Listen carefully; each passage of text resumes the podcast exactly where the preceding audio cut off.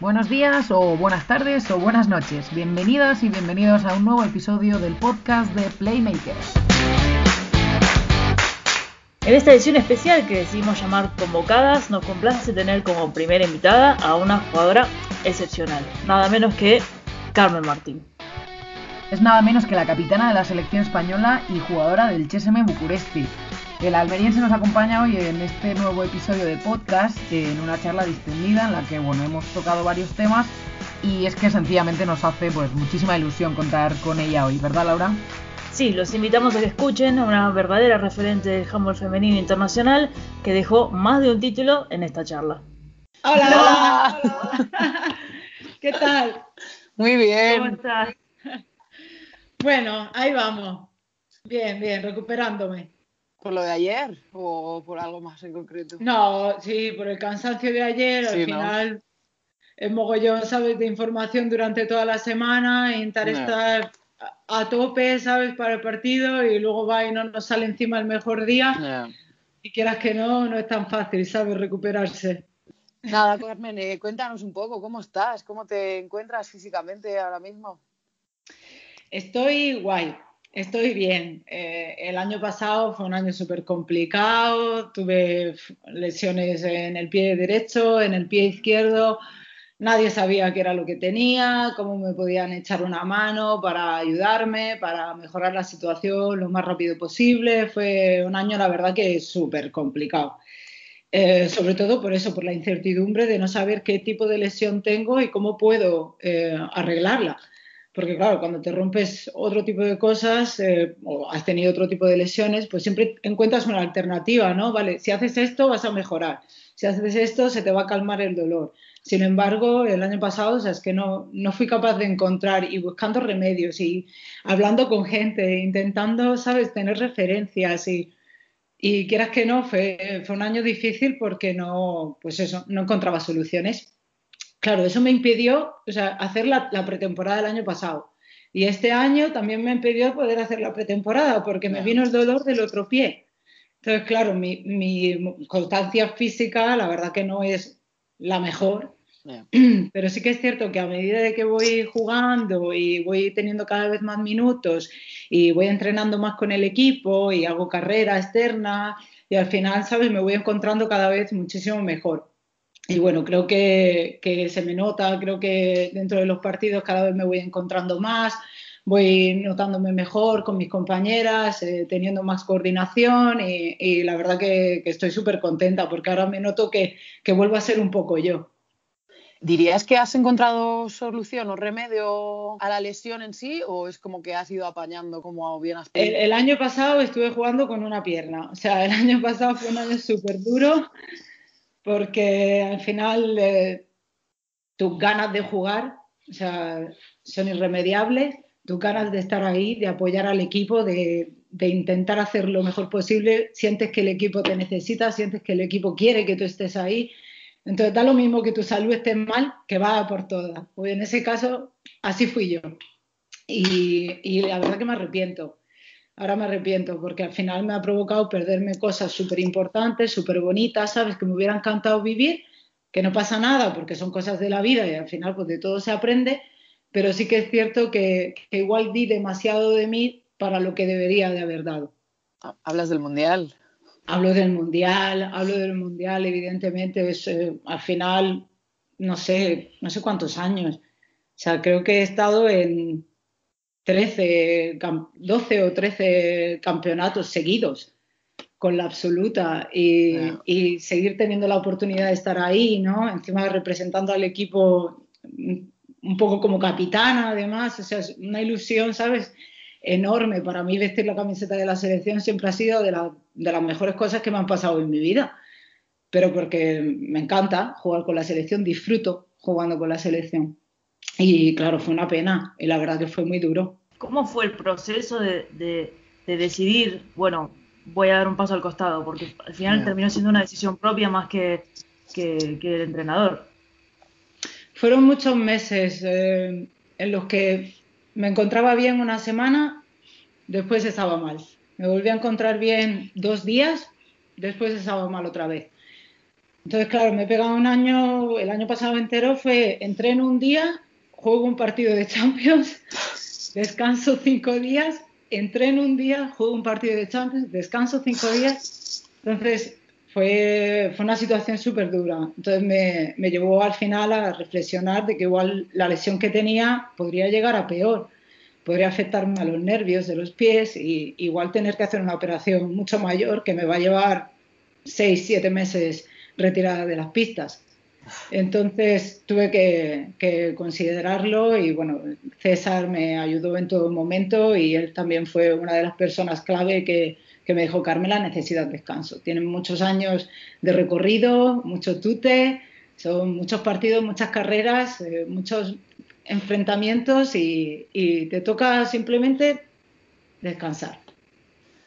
Y nada, y al final fue la mejor decisión, el descanso, la pandemia, la verdad que me ha venido fenomenal para, para poder intentar volver, ir cogiendo sensaciones y, y, bueno, la verdad que tengo mucha suerte porque estoy en un equipo top y las jugadoras que tengo a mi alrededor me hacen realmente mejorar cada día y eso, eso no se paga ayer tuvisteis un partido muy importante de la Champions en términos de continuidad. ¿Cómo está siendo esa continuidad del bloque que igual en años anteriores ha habido como más altibajos? ¿Cómo lo estás viendo ahora? Bueno, hemos estado muy contentas porque hemos sido todas negativo eh, con el COVID y excepto eh, Cristina que lo cogió, pero bueno, no nos encontrábamos en contacto con ella, así que estuvo muy bien porque no nos afectó al resto del equipo y pudimos continuar fue semana de selección, entonces estábamos todas, cada una en nuestras casas o entrenando por nuestra cuenta. Entonces es algo negativo, pero bueno, a la vez mm. positivo, ¿no? Que no afecte al resto del equipo y que pudiéramos continuar entrenando y, y, haciendo ¿no? pues nuestras cosas. Pero sí que es verdad que a medida que ha empezado la competición hemos ido teniendo pequeñas lesiones. Eh, Cristina se lesiona un poco, se queda fuera una semana, dos semanas. Sandy se lesiona un poco, se queda fuera una semana, dos semanas. Alguien viene con un poquito de problemas de rodilla, pues venga, esta persona la descansamos. Entonces no tenemos la posibilidad de entrenar con ella, no tenemos la posibilidad de, de pasar tiempo juntas para realmente conectar, ¿sabes? Y estar ahí. Entonces creo que durante el año, la pandemia, por ejemplo, que a mí me ha venido bien, creo que a muchas otras jugadoras igual no le ha venido bien. Y es cierto que ese bajón físico ¿no? que, nos ha provocado tener de forma irremediable, o sea, es que no, nos quedaba más que, quedarnos en casa. Entonces, eso sí que creo que nos ha afectado ahora mismo. O sea, creo que el equipo no, no hemos sido capaces, ¿no? Físicamente, nosotros también somos un equipo mayor, somos un equipo que no tenemos niñas de 20 años, ¿sabes? Donde realmente el cuerpo, pues, lo pasa todo y, y no tienes tantos problemas. Entonces sí que es verdad que, la pandemia nos ha afectado y no, hemos sido capaces de, reconstruirnos ¿no? sobre, sobre ese tema. Y poquito a poco vamos teniendo una lesión, otra lesión, otra lesión y eso nos impide trabajar juntas. Pero para el caso, digo, la continuidad en, en, ese caso de, Adrián Basile, que creo que es la continuidad más, más larga en estos últimos años de un entrenador a cargo del HSM, ¿cómo le están sintiendo eso? ¿Creen que para ustedes es un, alivio, ¿no? De seguir trabajando con la misma persona durante todo este tiempo. Sí, bueno, hablando de mi experiencia tres años anteriores en, en Bucarest, cinco entrenadores distintos. es que eso fue un récord o algo. Pero un récord total, o sea, un récord histórico. pero eh, la verdad se ha dicho, o sea, ahora mismo muchísimo mejor. Sí que es cierto que el año pasado empezamos con un entrenador diferente y bueno, luego Adi pues tomó ese cargo y, la verdad que yo lo veo bien, o sea, creo que está preparado, creo que habla muy bien con, el equipo, que sabe cómo realmente gestionarnos, eh, pero sí que es cierto que él es nuevo dentro de la competición. Entonces, el sentimiento de tener a un entrenador que está con nosotras durante bastante tiempo es súper bueno porque te permite trabajar su sistema, te permite intentar conocer qué es lo que él quiere de cada una de nosotras para cómo podemos llevarlo nosotras a cabo. Eh, trabajar dentro del mismo sistema durante mucho tiempo, pues al final te hace ¿no? adaptarte y adecuarte mejor. Entonces, en ese aspecto, muy bien. Pero sí que es verdad que todo hay que decirlo, al final Adi o Adrián Basile es nuevo dentro de la competición, es nuevo mm. como entrenador y bueno, pues todo, ¿no? Al final lleva su tiempo. Yo no culpo en absoluto a nadie, pero simplemente eso, estos son hechos, ¿no? Es realidad. Al final hay entrenadores dentro de la Champions que llevan muchísimos años a este nivel, que llevan muchísimos años trabajando dentro de circunstancias completamente distintas que te pueden ocasionar ¿no? en un momento determinado y sin embargo él pues es un poco más nuevo en ese aspecto. Bueno, desde que el COVID está en nuestras vidas, ¿qué tipo de rutinas tenéis o qué tipo de protocolos están tomando en Rumanía? Si tu vida diaria cambia mucho de, lo que era antes a, lo que es hoy. Queríamos conocer un poco cómo es esa situación, cómo lo estáis llevando. Bueno, yo creo que todas creo que somos bastante responsables. Y nuestra vida ahora mismo es eh, estar en casa, salir a entrenar, volver a casa, volver a salir para hacer el vídeo para ir a entrenar y, la verdad que, poco más. O sea, yo llevo muchas semanas sin salir fuera a tomarme un café o ir a cenar. O, o sea, al final también estamos en medio ¿no? de, muchos partidos, de mucha competición y todas entendemos que no queremos estar perjudicadas por el COVID, entonces tenemos que quedarnos en casa y salimos a hacer nuestro trabajo y volver. Semanalmente tenemos dos PCRs y, bueno, y a raíz de ahí, pues una vez que encontramos los resultados, pues es entonces cuando iniciamos otra vez la rutina de entrenar, no entrenar, el gimnasio, vídeos y etcétera. ¿Y mentalmente cómo va llevando eso? Porque es una incertidumbre a la que nadie está acostumbrado en, su vida habitual, pero, pero para un atleta de élite es, me imagino, difícil, ¿no? Porque uno tiene la semana planificada, sabe qué día va al gimnasio, tal vez, o ¿cómo es para ustedes llevar eso mentalmente? Sinceramente, bien. O sea, creo que nos hemos adaptado bien. Eh, es cierto que, que, mi vida tampoco ha cambiado mucho de antes a ahora. O sea, sigo haciendo lo mismo, me tengo que cuidar, tengo que descansar, tengo que comer bien, necesito mis horas, ¿sabes?, para poder recuperar. Y al final, o sea, eso tampoco me permitía estar todo el día de holgorio para arriba, para abajo. Cada vez se pueden hacer muchísimas cosas a través de Internet. Eh, estudiar, comprar, eh, mm. traerte comida a casa, o sea, absolutamente todo es posible. Entonces, bueno, o sea, realmente no me paraba a pensar que fuera algo, algo negativo. Simplemente, o sea, tenemos que hacerlo así. Mm. Yo lo que quiero es no contagiarme, porque si no me contagio, no contagio a nadie. Si no me contagio, puedo jugar. Y al final mi objetivo es jugar. Entonces, si me tengo que quedar en casa, me voy a quedar en casa. Si tengo que hacer esfuerzos que a pesar de que no los considero esfuerzos, los voy a hacer. Porque al final lo último que quiero y mi objetivo es jugar.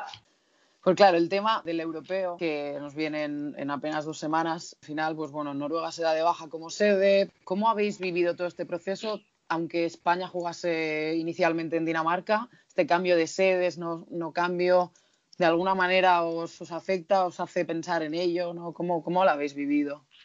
Pues esa sí que es una de las cosas que puedo decir que nos ha afectado un poco a todas porque cada vez que tenemos la oportunidad hablamos sobre ello. Cada vez que encontramos eh, información acerca de ello, siempre nos la comunicamos entre todas. Pues chicas, he visto que igual no sale el campeonato. Madre mía, que igual nos hace Noruega. Oye, si Noruega no puede coger absolutamente todo, es que Dinamarca va a ser capaz. Eh, después salió como que igual Rumanía podía coger eh, una o dos fases y fue como, wow, o sea, igual el campeonato sigue adelante. Entonces sí que es verdad que, hemos tenido como mucha, mucha información, ¿no? Que nos llegaba así, pues eso, en pequeños eh, globitos y, entre todas, pues, vamos, lo que es, la Serbia se enteraba de su selección que le ha dicho, la española lo que se enteraba de que su federación le ha dicho, la rumana lo que se enteraba y así hemos ido pues durante pues un mes casi. Hemos visto que varios jugadores que van a jugar el Mundial en enero han comentado que, no le ven sentido ¿no? a que se celebre el Mundial. ¿Vosotras qué opinión tenéis sobre el europeo?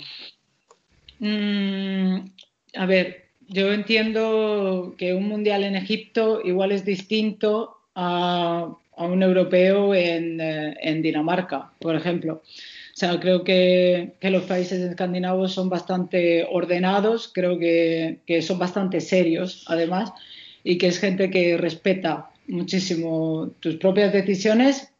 De hecho, o sea, lo han demostrado durante toda la pandemia. Eh, entonces considero que, la organización va a ser muy buena en, eh, en, el campeonato y creo que no vamos a estar expuestas en ningún momento. Creo que vamos a vivir completamente en una burbuja. Creo que no vamos a poder salir para absolutamente nada y si podemos salir es eh, evidentemente planeado y planificado porque el equipo quiera dar un paseo en un parque que va a estar solitario con la nieve hasta la rodilla, ¿sabes? donde no va a haber absolutamente, donde no va a haber absolutamente nadie. Entonces, eh, yo sí que sí que encuentro que, que puede ser factible realizar eh, el campeonato mm. y creo que sí que, se puede hacer y me encantaría que se hiciera. Bueno, y hablando del europeo justamente, estás convocada nuevamente y, después de haberte perdido el mundial y después de que se postergara también el preolímpico, ¿cómo son esas sensaciones eh, de volver a una convocatoria y que, que es un poco más factible ahora el hecho de que participes, ¿no? Sí, no, la verdad, ya estuve en la pasada concentración, a pesar de que fuera solo una semanita, pero muy bien, súper contenta otra vez de estar con el equipo, de volver a España, de juntarme ¿no? con ese juego español que tenemos nosotras, que nos gusta movernos sin balón y hacer un poco locuras, a tener un entrenador tan bueno ¿no? como, como Carlos, que tiene un sistema que, que me encanta y que considero que nos puede llevar súper lejos y, la verdad que contentísima, ¿no? De volver a estar con las chicas y de tener esas sensaciones cada día, esas bromitas, ¿no? Previas al entreno, después del entreno y bueno, nuestras rutinas también que, que ya las añoraba, ya las echaba de menos.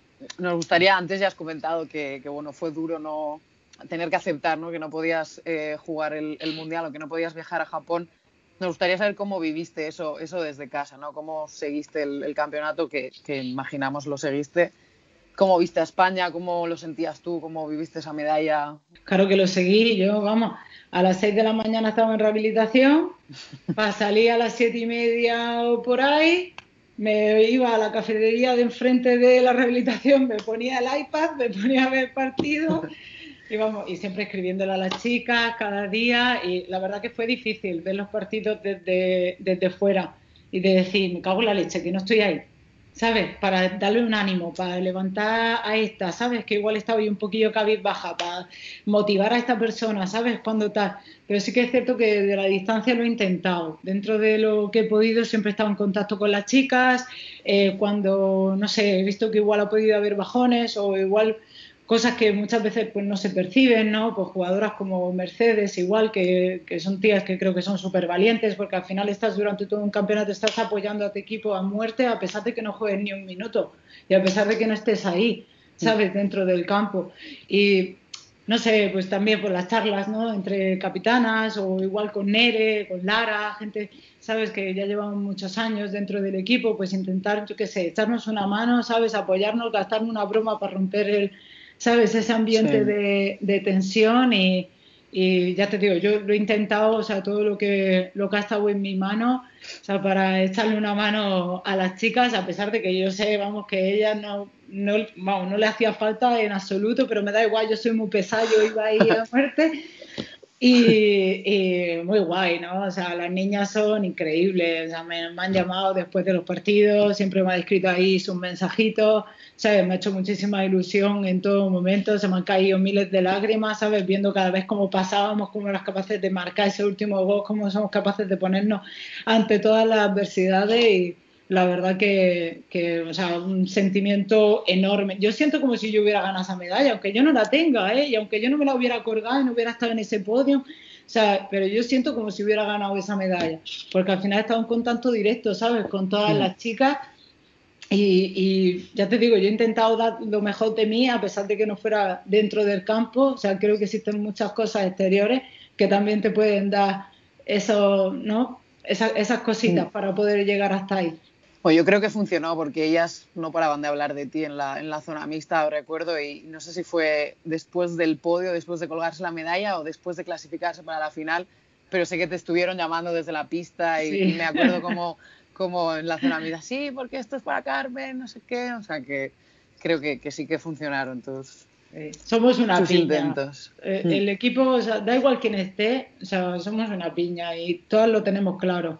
Y luego tú fuera te puedes juntar con quien quieras, puedes hacer lo que te dé la gana, pero cuando estamos en el campo vamos todas a una y todas tenemos el mismo objetivo. Y eso es algo que creo que le ganamos a muchísimas selecciones. O sea, creo que estamos por encima de muchas selecciones en ese aspecto, porque todas vamos con todo, con toda la garra que tenemos, con todo el corazón que tenemos, con todo el físico que tenemos en ese momento, pero vamos a por el mismo objetivo. Por algo sois las guerreras, ¿no? en, la agenda que nos habíamos hecho. Es un tema que salió hace un poco más de un mes, cuando salieron las convocatorias de las parejas arbitrales para el europeo, y hubo toda una controversia al respecto porque mm. son todas parejas femeninas, entonces, no sé a vos qué te habrá pasado, a mí yo cuando lo leí, la primera que se me vino a la cabeza fue, es buenísimo, y casi inmediatamente después dije, bueno, pero ¿estarán todas capacitadas para llegar a ese nivel si es que asiduamente no las vemos en estos torneos? O sea, ¿cómo, cómo será? ¿Cómo estarán manejando este tema? Eh, queríamos saber eh, qué opinas, no con respecto a las parejas arbitrales en sí, sino a la decisión de la Federación Europea de que tal vez lo hayan hecho para pensando que estaban de alguna manera igualando la cancha. Eh, no, no, sé, ¿qué es, ¿qué es lo que lo primero que se te vino a la mente cuando te enteraste? Lo primero que se me vino a la mente pues no te lo voy a decir, pero sí que te voy a decir que para mí, siendo un campeonato senior, ponga las mejores. No hay pruebas. Si son chicas, que sean chicas. Que si son chicos, que sean chicos, pero que sean los mejores. Porque creo que es lo que nos merecemos. Creo que no nos merecemos pruebas. Creo que hay muchas categorías inferiores para poder hacer pruebas. Creo que hay muchos otros partidos en los que se pueden hacer pruebas. O sea, considero que un campeonato de Europa es algo bastante serio. Al menos creo que todas las selecciones que estamos incluidas y federaciones nos lo tomamos como algo muy serio. Entonces queremos que nuestro trabajo sea considerado como algo serio. Entonces, para mí, o sea, si los chicos tienen los mejores, ¿por qué las chicas no tenemos los mejores? Ahora, igual lo son, ¿eh? Pero si es la primera vez que vas a un campeonato, pues dudo mucho que igual sea tu mejor campeonato, que puede ser. Pero igual mi duda es bastante más grande que igual con otras parejas que ya conocemos, ¿no? Que han estado en la élite durante muchos años. Yo creo que es un tema complicado e incluso para los árbitros puede llegar a ser incómodo, ¿no? Porque tal vez ellas sabiéndose no preparadas o, no al, nivel que se requiere, eh, puede ser incómodo que, se empiece ya un mes antes a hablar de estas designaciones sin haber tenido la chance de demostrarse o, de, probar que, realmente merecen estar ahí, o no, ya se verá, ¿no? Pero sí, no, me parece genial. Además, creo que es súper bueno que empatices y que empaticemos con ellos o con ellas en este caso. O sea, porque realmente para ellas también es un marrón, ¿sabes? Es decir, vengo aquí de nueva, mi primer campeonato de Europa, madre mía, tengo que pitar eh, Rusia, Noruega y mm, es difícil. Mm. Va a ser algo difícil también. Pero sí que es cierto que yo personalmente, o sea, cuando pienso acerca de ello, me da rabia el no tener a los mejores o las mejores. Simplemente eso. ¿Crees que es una opinión generalizada entre las jugadoras? Bah, tampoco hemos hablado mucho, la verdad, sobre, sobre este tema, pero sí que es verdad que en Champions League también hemos tenido muchas parejas arbitrales que, que han sido nuevas. Pero esto ya había pasado con anterioridad el año pasado, por ejemplo. O sea, hemos tenido muchas parejas nuevas, tanto femeninas como, como masculinas, en, partidos tan importantes como el de ayer, por ejemplo. Entonces, sinceramente, o sea, te desmerece tu trabajo. Para mí, yo, yo pienso que desmerece un poco tu trabajo. Bueno, ya que mencionaste la Champions, queremos tocar un tema que, que no sabemos. No se habló mucho pero que creemos que es eh, importante, que es el nuevo himno de la Champions. Muy Vimos en la primera fecha ya las reacciones de las jugadoras, ¿no? Cuando están ahí en el momento esperando para que empiece el partido, ¿no? Y, todas abrazadas, algunos equipos abrazados, ¿no? Y empieza a sonar el himno y las caras se transforman. ¿Qué pasó? ¿Qué pasó, no? Hay que habituarse, ¿no? La verdad que no, que no me he fijado, pero sí que es cierto que para mí el himno de la Champions ha sido siempre el himno de antes. Claro, el... Entonces, claro, ahora el tener algo nuevo, o sea, es como... queda un poco raro. Pero eso también me pasó cuando ganamos la Champions. O sea, cuando ganamos la Champions, claro, siempre nos habían puesto, pues, we are the champions, my friend, ¿no? Claro. Y sin embargo vienen y nos ponen a la Katy Perry. es verdad. O sea, fue como, uff, qué raro. Pero a mí me encanta la Katy Perry. Entonces dije, mira, ni tan mal, ¿sabes? Y vamos, lo disfrutamos igualmente, nos daba exactamente igual. Pero sí que, sí que es cierto que se hace raro. Se hace raro porque son al final pues cosas que tienes integradas desde que eres chiquitillo. y la primera vez que jugué Champions League pues, fue ese himno el que escuché. Entonces, o sea, es como que relaciono directamente, ¿no? Champions League con tal. Pero luego a la misma vez, o sea, voy a cambiar de, de tema, pero es como el niño va de azul, la niña va de rosa. ¿Sabes? Sí, es, como, hay que habituarse ya. Eso es, es como yo, no, yo no estoy de acuerdo, ¿sabes? Con eso. Entonces, pues igual con el tema de, de los himnos y tal, o sea, igual tampoco debería de ser así.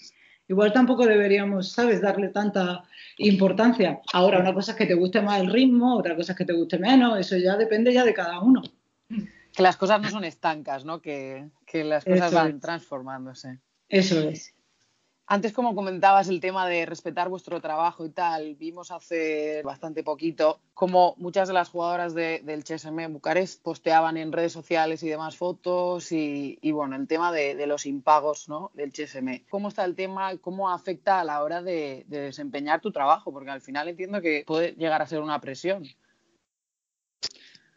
Mm, no sé si una presión, o sea, puede ser igual la forma de determinarlo, pero sí que es cierto que es, es complicado, es complicado de gestionarlo. Eh, cada persona es distinta, eh, cada persona venimos de un sitio diferente, eh, cada persona tiene unas prioridades, cada, cada persona puede pensar de una forma. Mm. Entonces, nosotras estamos con impagos. O sea, desde el principio del año hemos tenido impagos. Solo hay jugadoras que sí que han cobrado por otras razones Mm. De las cuales no, no, puedo hablar. Y luego, o sea, otras jugadoras como por ejemplo yo, o sea, yo no había cobrado nada hasta el día de ayer.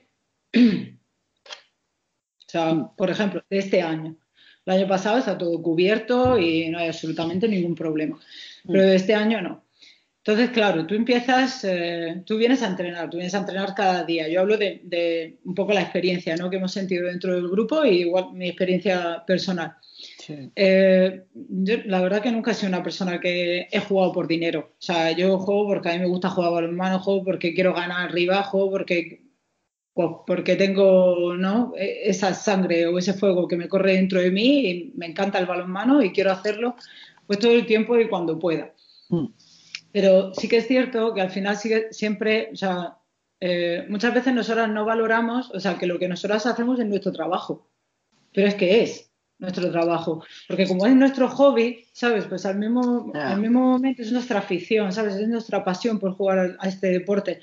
Entonces realmente es como que no le damos sentido al, que es un trabajo, realmente, que es un contrato. O sea, entonces, claro, cuando esas cosas no se llevan de forma seria o cuando no hay una organización suficiente, pues es, eh, es difícil, es difícil de llevarlo eh, cada día. Pero bueno, también aquí en Rumanía, o sea, todo depende muchísimo del ayuntamiento, no depende tanto de nuestros sponsors. Entonces, eh, ha habido cambio en el partido político, se ha cambiado de alcalde, entonces aquí existe una burocracia, o sea, como yo no he visto nunca en mi vida. Hay papeles para todo, todo se firma, todo se... Entonces, todo va muy lento, el proceso va muy lento. Entonces, nosotras sabemos que o sea, sabemos y no sabemos al mismo momento que vamos a cobrar. Entonces es muy complicado llevar a cabo eh, eh, tus entrenamientos cada día, no pensar en ello, que nadie dentro del grupo saque el tema o igual sacarlo porque igual puede ser lo conveniente. Es difícil. El año pasado estuvimos con impagos, no queríamos que pasase lo mismo este año, entonces decidimos reclamar de una cierta forma, no ha valido en absoluto para nada porque al final la, burocracia, o sea, no nos permite, no está dentro de nuestras manos, no está dentro de la presión que nosotras podamos poner. Entonces ahora mismo estamos en esta situación, es complicada, pero bueno, nosotras seguimos haciendo nuestro trabajo, intentamos, ¿sabes?, estar al mejor nivel, pero bueno, pues a veces se gana, a veces se pierde, ¿no? Y esto son las cosas del juego. En este sentido quería saber los reclamos de esta vez que hicieron mella en algún lado, o sea, hubo algún tipo de respuesta, no externo, no, a los medios, pero sí a nivel interno, ¿hubo algún tipo de, respuesta a ese reclamo? Sí, hicieron mella. Evidentemente, la gente se puso, la gente de los directivos se pusieron en contacto con nosotros, intentaron pues calmarnos y darnos a entender que, están con nosotras, que entienden nuestra situación y que, no nos preocupásemos porque la situación va a ser saldada. Pero sí que es cierto que la burocracia pues no permite que sea saldada a tiempo. Entonces es complicado estar siempre con retrasos.